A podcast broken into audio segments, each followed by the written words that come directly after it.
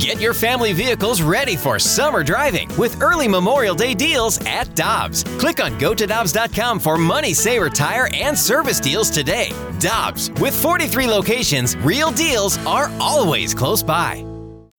When you need mealtime inspiration, it's worth shopping Kroger, where you'll find over 30,000 mouthwatering choices that excite your inner foodie. And no matter what tasty choice you make, you'll enjoy our everyday low prices, plus extra ways to save, like digital coupons worth over $600 each week. You can also save up to $1 off per gallon at the pump with fuel points. More savings and more inspiring flavors make shopping Kroger worth it every time. Kroger, fresh for everyone. Fuel restrictions apply.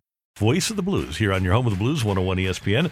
Chris Kerber joins us a week after free agency. Good morning, Kerbs. How you doing?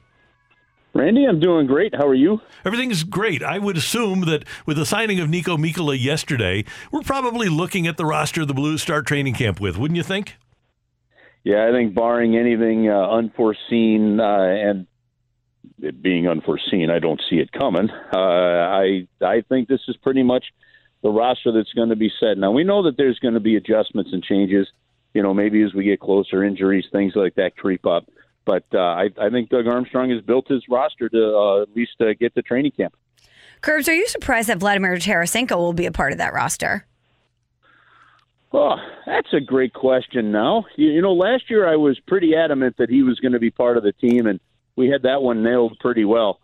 Uh, I am a little bit, but the reason I say a little bit, Michelle, is you know, not having talked to him and, and not really knowing where all that stuff sat, um, you know, I, I guess a little yes and no. You, you know, one of the challenges with th- that still remained with him, and let's just let's make the assumption that he still wants to be uh, moved or wants to play someplace else.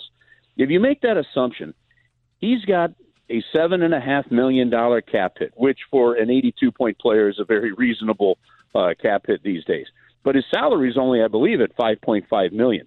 Typically, when you see a player like that moved, you see them move to a team that is rebuilding, a team that is trying to basically get to the salary cap floor and not have to pay full freight for that.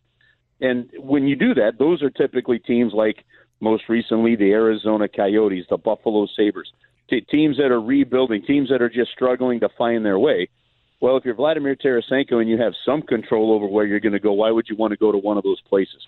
So I still see that as being an obstacle to a move, and and because of that, that's why I said I'm only somewhat because it.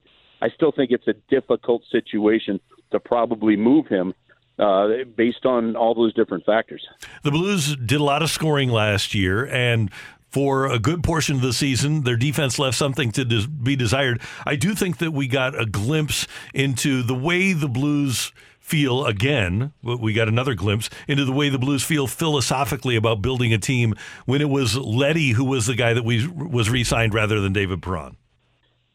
Yeah, I agree with you on that one, Randy. And I, I think it also you, you can also see it as a shift in philosophy as well, because you know I still think that Doug Armstrong, if, if he really had his druthers, would prefer the size factor, you know, going and and and a little more toughness back there. But having said that, the way this team has changed up front, it's clear that they also need some really good puck moving defenseman ability. And you know, look at how Colorado won the cup.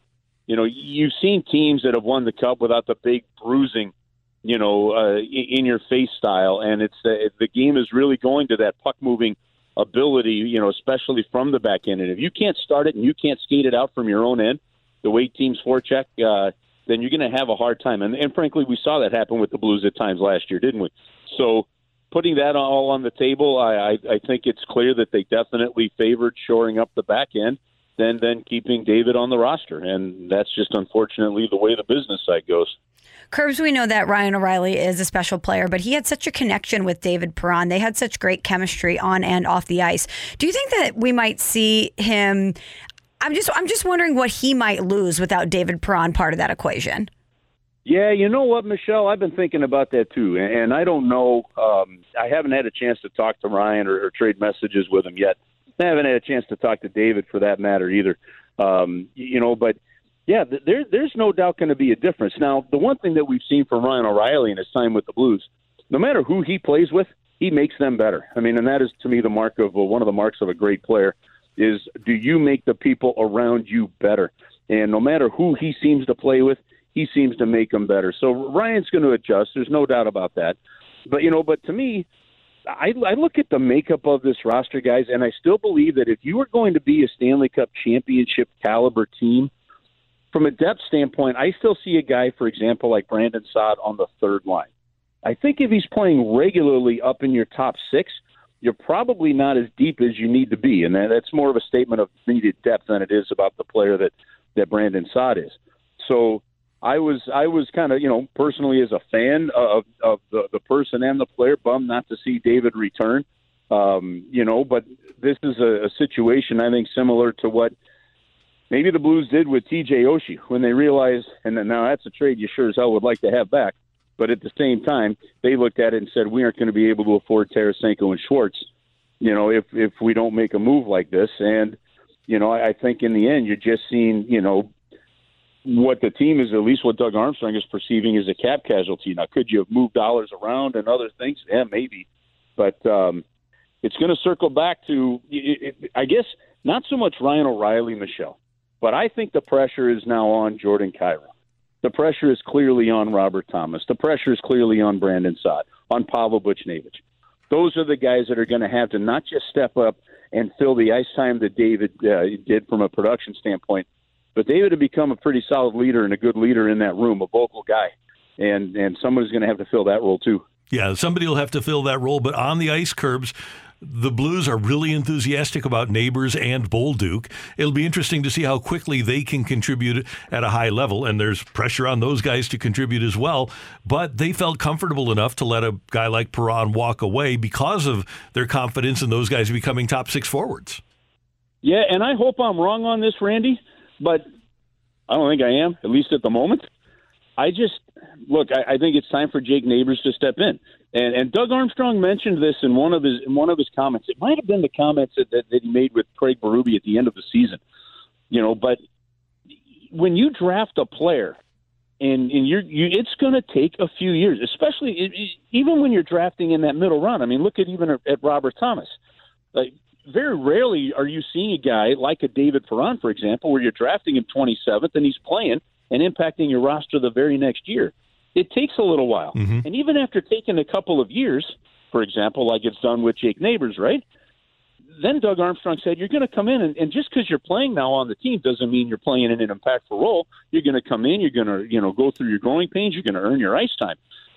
I, I just think that if, if you're going into this year and you're thinking that Jake Neighbours and and Zack Bolduc, you know, are, are going to fill these holes and and put you at a championship cup level winning team, I think that's asking too much. I don't think history plays out that way in the National Hockey League. One of them, yes. Both, unlikely. Now, yeah. again, I hope I'm completely wrong on this, but I, I still think it takes those veteran natured players. I mean, you guys, look at Colorado. I mean, you, you've got you, you had Nathan MacKinnon in his what ninth or tenth year, eleventh or twelfth year for uh, for Landeskog. It takes experience to win and and I think relying on too much youth, uh, while needed, and you have to figure it out, uh, and those guys have to get the experience. Uh, I, I think it becomes a bit of a hindrance. I mean, even go back to look at a couple of the mistakes made by Jordan Kyrou in the second round. Right. Those are growing pains. But those are growing things that cost you games. Yeah. Sometimes. And and so you you've got to get that experience mixed in there well with those guys. Kerbs, one more thing. Speaking of Colorado, if you would have told me that Nazem Kadri would still be on the market on Monday the 18th, I would have said you're crazy. I can't believe that he hasn't been signed. What do you think's going on there? Guys, I'm actually not all that surprised by this. Really? Now, here's wow. the challenge with here and he well here's why. One I the, the, I've seen this happen before with agents and players. Do you overvalue yourself? You know, and, and do you, or do you step into a role that that's that's a really good spot? Look, Nazem Kadri is a heck of a player. He played well. He shook and, and he knocked away a lot of the image that he had, and he won a Stanley Cup. But what also happens now is if you don't get in on some of the early days of free agency, look at all the teams now that are up against the cap. And for Nazem Kadri now to sign with somebody, and he wants, if you want to go play for a winning team and keep winning, most of those teams have spent their money. They're going to have to make a move to keep you out, or you've got to sign for less. So once a player like he and Klingberg, Klingberg is a real intriguing one for me. Um, the the fact that people didn't sweep in and and and kind of find a way to get Klingberg under a contract tells us something as well. So, you know, I'm I'm not at all surprised. And the challenge is once you wait and once it takes a few days, uh, it's hard to sometimes find those deals unless the team's willing to move something out. And maybe there's a team out there that says, "Holy cow, he's still there." Maybe we can get him for a little less and still have to make a, a, a salary move to get him under the cap. But I'm, I'm not at all shocked just, just because I think there are some that want to stay away from the reputation and may not be completely convinced that it's gone. I wonder if Daryl Sutter would like him because Calgary has cap space. They obviously have a need after losing Gaudreau. I wonder if Calgary would be interested in a guy like that. Yeah, you, you keep hearing those things. I, I think Calgary remains a uh, maybe a front runner to continue to talk to him because, and they're also got to be thinking, who knows what that situation is with Matthew up there. So um, it's still a shocker. Now, look, I was told, uh, interestingly enough, I, I I I heard that not only like so not only did Calgary put one heck of an offer on the table for Johnny Gaudreau, right? But the New Jersey Devils were in the mix, but one of the teams that was in the mix ended up stepping back. And then they circled back with Calgary and, and, and didn't, you know, it didn't maybe go too well. Uh, and, and Calgary didn't want to step up again. And there you have Columbus. I, Calgary's in a in a real interesting situation, and Brad Treliving has that challenge now. Uh, so a guy like Nazem Kadri could at least bring some spark and uh, and some life to that team. And and there aren't many teams that are on the cusp of still having a really good competitive team that has the cap space to be able to put that kind of contract out there. Then again, how how long of a contract do you put out there? I mean, so who knows what his agent's looking for, Randy? If his agent is if he's looking for six, seven years, well, I just I, I just don't see that happening. So it's again, it's where do and boy, Doug Armstrong has some great examples of this too. But players or agents overvaluing, you know, what their player could really get. Um, mm-hmm. You know who was a great example of that? Real quickly here, go back a few years ago. Kris Russell, right, still playing for the Edmonton Oilers. Remember the former uh, Blues defenseman? Yeah. He hit the free agent market.